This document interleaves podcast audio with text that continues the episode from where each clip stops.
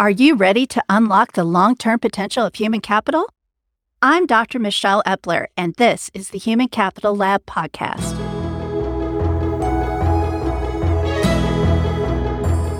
Companies spend a considerable amount of money on L&D, upwards to 1300 per worker.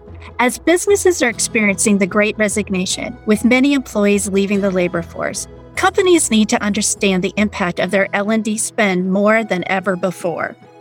Joining us to dive into this really relevant topic is David Vance, Executive Director for the Center for Talent Reporting, which helps learning officers understand learning impact measurement. David is also the former president of Caterpillar University, where he worked to ensure the right education and training were in place to meet the needs of Caterpillar's 97,000 plus employees. Dave, how did you get started with Caterpillar? Oh, Michelle, interesting story. You know, I was the chief economist and head of the business intelligence unit at Caterpillar when I got a call one day to go visit the, the head of HR. And he said, We're starting a corporate university. And I said, What is that? He said, We've had a team working on it for the last six months. We want to really improve the learning we do at Caterpillar, be a world leader in it. And I said, Well, you know, I have no background in corporate training. They said, You'll be fine. So that is how I got into the corporate training space. And I really love the field. There's great people in the field and great opportunity to really grow in this field and to improve. So someone like me could bring a business background to it. And that is right up the alley of measurement and impact of aligning learning to the business. So right from the beginning, I was always focused on how can we help Caterpillar succeed? What could we do different? How can we bring business acumen and measurement to the field of corporate training? Well, thank you, Dave. I'm really looking forward to our talk. Recently at the CTR conference, we discussed the impact of learning and development leaders measuring their learning interventions. And my panel, in which I shared our recent study about the state of corporate learning measurement, got some definite reaction. From our Q2 2021 survey, out of the 414 participants we had, 37% shared that they did not measure and for one of our first conversations for this podcast, I knew I needed to chat more with you to discuss these findings and to let you share your expertise as to why now more than ever, measuring impact of our learning interventions is so crucial. Well, Michelle, uh, happy to be here and glad to be on the first podcast, especially to talk about a topic dear to my heart. And you're right. I think your research confirmed what a lot of us have been hearing that everyone does not measure impact. And it was interesting to see the reasons for it. I think in your research, the greatest reason for not measuring impact today was lack of expertise. We had a feeling that it was probably that, but I think that was a very telling reason because it is so important. I think more than ever, CEOs, CFOs want to know what kind of return can you expect from your investment in learning and I would hope that even those within a learning department would always be asking that question. So how can we do better? How much impact are we having? And I think people would find if they start measuring impact, one, they'll be surprised often by how little impact their programs are having. That's the bad news. But the good news is if you do start measuring and you follow a not too difficult plan, you can really improve the impact that you can have on programs. And I think that's what we should all hold out as our hope and our mission to do a better job in that area. Oh, I absolutely agree. You know, when I'm often attending different meetings with chief learning officers, those that aren't measuring right now don't even really know where to start. And I thought it might be helpful if you could share how you got started and maybe use your Caterpillar example. Well, I think, although this is going to sound really simple, you just need to actually get started. And so when a lot of people say, oh, that's just too complicated, I don't think we could do that. Well, Jack and Patti Phillips you know, yeah. have given us uh, a lot of ways to do that. And one is a control group, and that's not that hard to use. But you don't need to have a PhD in statistics to do a control group. They do suggest using regression that would require statistics But that's only one of the five avenues to figuring out what impact is. The most widely used method to actually get at impact is to ask the participants. So simply ask them two questions. Mm. How much of an impact do you think this learning had on meeting the goal? And how confident are you in that estimate and multiply the two together for what is called a confidence adjusted isolated impact? That anybody can do. And most people are already doing a survey after the course where you get the level one feedback. All you have to do is add two more questions to that. Just add them to that post event survey. That's all you need to do. So there's really no excuse these days for people saying, oh, it's too hard. I can't do it. We don't have a data scientist. Our goal is just to make people feel that this is not impossible, that they right. just need to get started. I absolutely agree. We started by focusing on the highest priority goals of our CEO. So when you're talking about program measurement, why not start with the programs that directly align with the most important goals of your organization? So at Caterpillar, for instance, increasing sales was always our number one goal. We had other goals about increasing productivity, reducing injuries. So we asked the CEO what his top seven goals were for the coming year. And then we aligned our learning to those goals, which in most cases forced us to create brand new programs to better support those goals rather than just pulling something from the library. So once we had identified what the most important programs are, that's where we wanted to make sure that we were doing a good job measuring because we wanted to be able to say at the end of the year, look, we have helped the company achieve the sales goal. We have helped the company reduce injuries. We have helped the company increase productivity. And here's a measure of learning's impact on that. So I think if you want to be a strategic business partner, you've got to first focus on your senior leaders and then as you design your programs for them, design a measurement strategy. Now, at Caterpillar, we wanted to start measuring from day one. And I also think this makes it easier in the long run. So once we have those programs identified, we set up in advance the types of reports we would be using every month. So we knew we wanted to look at as we went through the year. And for each of those programs, after getting an idea with the goal owner like the head of sales, about what impact learning could have. We wanted to agree on a target.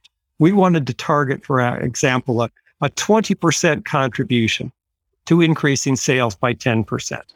That would mean that the isolated impact of learning might be a 2% increase in sales. Okay, it sounds great.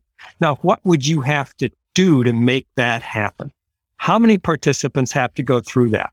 When would they have to complete that?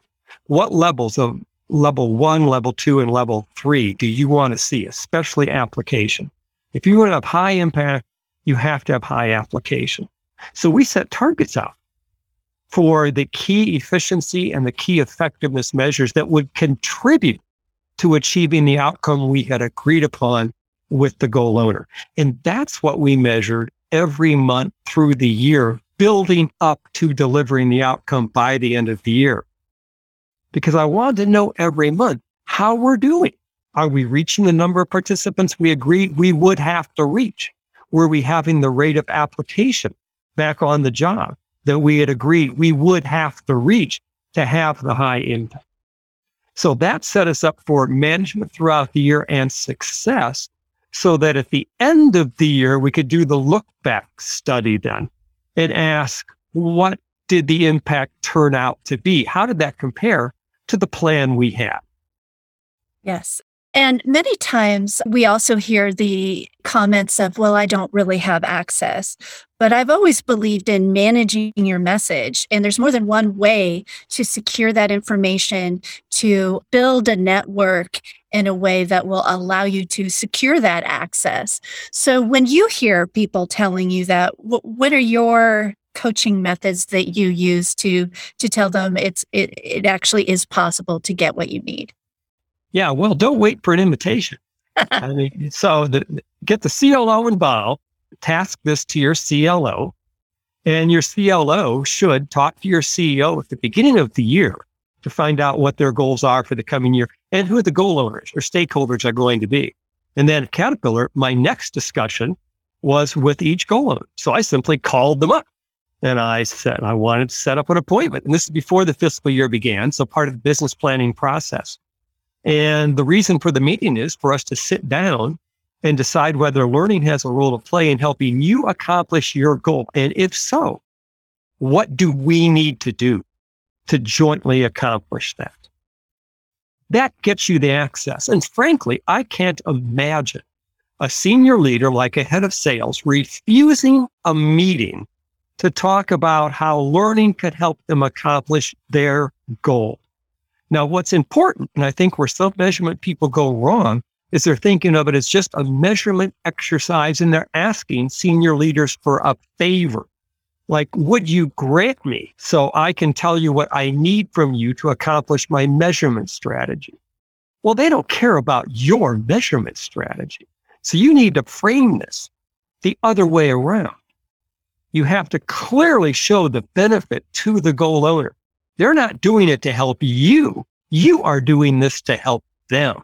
And I think if you frame it that way, don't make it about a measurement strategy, make it about what you're going to need to do to help them accomplish their goal. Right. And I really think that that that approach is going to help those that are having the yeah but syndrome of not being able to find the pathway that they need to be able to give them some ideas and reconsider how they're asking for those meetings and how they're approaching it because it they're all trying to move the business forward. And, you know, now more than ever learning and development leaders need to step forward, measure and communicate their impact results before someone else does does that for them. And you've been working on a project recently that is becoming a seriously pressing matter for L&D leaders. And this Security and Exchange Commission's recent re- release of new reporting regulations about L&D investments for publicly traded companies. It's something that doesn't seem to be on a lot of chief learning officer it's not really on their radars, I guess is the best way to put it. And given your advisory involvement as a subject matter expert, I would really like for you to give an overview of your work and these reporting regulations and what this could mean for learning and development leaders and how we have to take advantage of the time now to own, communicate our impact of the work that we're doing. Well, Michelle, that's a great question and a very timely one, too. So, the Securities Exchange Commission has come out with guidance. They came out with it, oh, more than a year ago now, for the first time requiring publicly traded companies in the United States to disclose key human capital measures and to comment on human capital. And this is so important because human capital now is the primary driver of value in many organizations. And without this, investors are blind to what's going on with regard to human capital in an organization. So the SEC decided it was time to provide greater clarity to the investing public. Now, the path they chose was what we would describe as non prescriptive. In the past, the SEC had laid out 12 areas where they wanted publicly traded companies to share information number of employees was the only one related to human capital. Others were to tell people about your products, where you get your raw materials from, whether seasonality exists in your business, things like that. But they had a list of 12. They recognized going forward, the world has become so complex. It would be nice to move away from prescriptive lists. And so they said, we're not going to give you a prescriptive list going ahead we're going to tell you that you have to disclose whatever is material. That means if an investor would want to know information before they bought or sold a security, you should tell them that. You should be upfront and tell them what they would need to know. So a really different approach. And they combine that with saying for the first time, you have to disclose about human capital. Now you put those two together, and I'm afraid what's happened in this past year or so is that organizations have met the requirement by adding a paragraph or two on human capital, where they say things like, we value our employees. They're our greatest asset. We believe in developing our employees, and we have wonderful programs to do that. Well, this doesn't really help investors. This is all boilerplate PR type of disclosure. So, very few companies, a disappointingly small number, actually began to share data. A few have. A few have begun sharing data on what they spend on learning. A few have begun to share their employee engagement scores. A few have begun to share employee retention rates, but most have not. Most have left it to, to be very general. So what the SEC is in the process of doing right now is coming up with prescriptive guidance. They moved away from it. They've seen that didn't work. They're going to come back to it. And they're going to come up with a list of 10 or 15 items that they are going to demand companies start sharing publicly. So what this is going to mean is that organizations are going to have to make sure they have good human capital data because it's going to be disclosed. And the last thing any organization wants to do is disclose some data and then have to put out a public retraction a few months later or a revision. They would lose credibility. So right now, companies take great pains to make sure their revenue numbers are accurate, to make sure their expense numbers are accurate. They're going to need to take the same pain in the future to make sure their human capital data is good and is accurate because they're going to be sharing it publicly. So what this means is that we in HR and L&D have a great opportunity here to ask for more resources. If you haven't been happy with the level of resource you've been getting, you've been complaining about not getting enough budget and not getting enough people to produce the kind of data that you believe should be produced, use this as leverage going ahead to get the resources you need.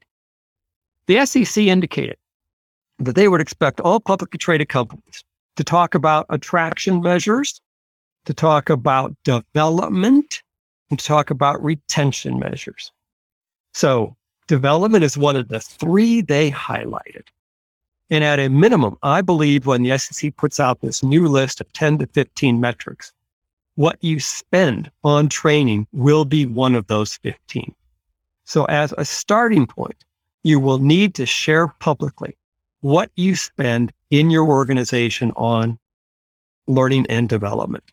That will include all that your, if you have a centralized training agency like a Caterpillar University, all that they're spending, plus whatever you're spending in business units that wasn't controlled by a central learning group, plus what you spend on tuition reimbursement. So that would be your definition of total spending on talent. So Dave, when you think about this, for L&D leaders, what is the consequence or potential consequence of sitting back and just allowing the CFO to report this out for you? Well, that would be a mistake because the CFO doesn't know the data. So I know in the past, the CFO has been the one pulling together your 10Q and 10K reports that come out quarterly and annually. And it made sense because most of that had to do with accounting and finance information. Now we are adding an element going forward about HR type of information. I would expect this to be given to the head of HR. And I would expect a good head of HR then to delegate part of that to the head of training. And I would think in addition to uh, cost for the training, I think you're going to want to share information about number of participants, number of participants who take ethics related training, because that's been very important to ISO. So I think that might get picked up as well. So I think you're going to want to go beyond just what you spend on training, although that may be the starting point. But shortly thereafter, I think you'll want to disclose about how many people are taking training, the hours in training, and probably some of the key areas that you're devoting training dollars to. And it's only going to grow from there. So view this as whatever the SEC comes out with, view it as a starting point certainly good organizations will share more and try to use it to their competitive advantage. You want to use it to attract and retain the best employees. So as long as you're required to start publicly disclosing what you spend, then why not couch it in a way to make people want to come to work for your company? And once they're there to stay at your company. Seems to me like a perfect opportunity for those who aren't to really start measuring and getting things moving because now they have two reasons right? Not only the resources and and being able to demonstrate the value that they're bringing to the organization and those key performance indicators that they're businesses are trying to accomplish. But now, if they're publicly traded, they have these SEC reporting regulations that are also nudging them towards the measurement. So, when you're talking to people, share with us what you're hearing regarding how L&D leaders are rising or ignoring to the challenge and the consequences when they're not. You know, like you said, unfortunately, not many are talking about it. So the question we need to ask is, are you prepared tomorrow? To disclose what you're spending on training and development as a starting point. And now most would have some information on that, but is it accurate enough? Is it good enough? Is it auditable that you would stand behind it, just like you stand behind your revenue and expense figures that you release publicly? So when I talk to people, they say, well, yeah, I've got the cost data. And I think most people in large organizations and maybe medium organizations would have a handle on that. People in a small to medium organization might not have a good handle on it, especially if it's somewhat dispersed. If you have people in different locations, there may not be anyone trying to pull all that information together. So I think there are going to be challenges. And I think when people look into this with an eye to sharing it publicly, what they felt was good enough may no longer be seen as being good enough because there's just so much going on in an organization. If your learning isn't entirely centralized, if you have any kind of a federated structure, then you've got dollars being spent multiple locations. And do you have a good enough system to pull all that together and confirm that's actually what you're spending? So, this is a perfect time for us to discuss where our listeners could go to secure some additional information and learn more. And I always like to be able to create that bridge so that they know what's next or what I can do now that they've written their little post it note down about, I need to look into this. And I know the Center for Talent Reporting has a large library of information and support. So, Dave, would you like to give them an idea of where they might be able to start? Sure. Yeah. We'd love you to, for you to come to our site to find out some of this information. The site is centerfortalentreporting.org with the four written out, F O R. So centerfortalentreporting.org. We're a, a nonprofit. We're here just to help the profession in areas like this, to meet these challenges and to improve measurement and reporting. So we've got a lot of information on our site about measurement in general. We have a very large measures library, but we also have information on the human capital reporting. If you listen to our webinars that we have about quarterly, we share all the references uh, there with you for the human capital reporting. So if you want to look at the actual SEC uh, regulation, you can. A lot of work has been done by ISO, the International Organization for Standardization which has defined a 60 measures they recommend for global use. And a lot of bodies like our SEC in the future are going to be referring more to those. So it does also represent a starting point for us. So there are, there, the good news is there's a lot that's been done and, and there are ready resources that you can find to help you. Great. Thank you so much, Dave. Also, Bellevue University's Human Capital Lab has resources such as our study, The State of Corporate Learning Measurement. We also have a study on how to measure your learning interventions for those of you that are just kicking it off. And uh, we also have quite a few other white papers and tools that can be found at Human Capital Lab, all one word, dot .org. So I want to thank you, David, for joining us today and sharing your insights with our listeners. And we really appreciate you sharing your expertise and all of the wonderful information that's out there to help us all be more impactful learning leaders. My pleasure. Thanks for having me on. Thank you for joining us on the Human Capital Lab podcast, a growth network podcast production in collaboration with Bellevue University. For more about Bellevue University's Human Capital Lab, head to humancapitallab.org. If you were inspired today, pass the link on to a colleague or friend. Stay tuned for our next episode. And until then, keep learning to unlock the long term potential of human capital.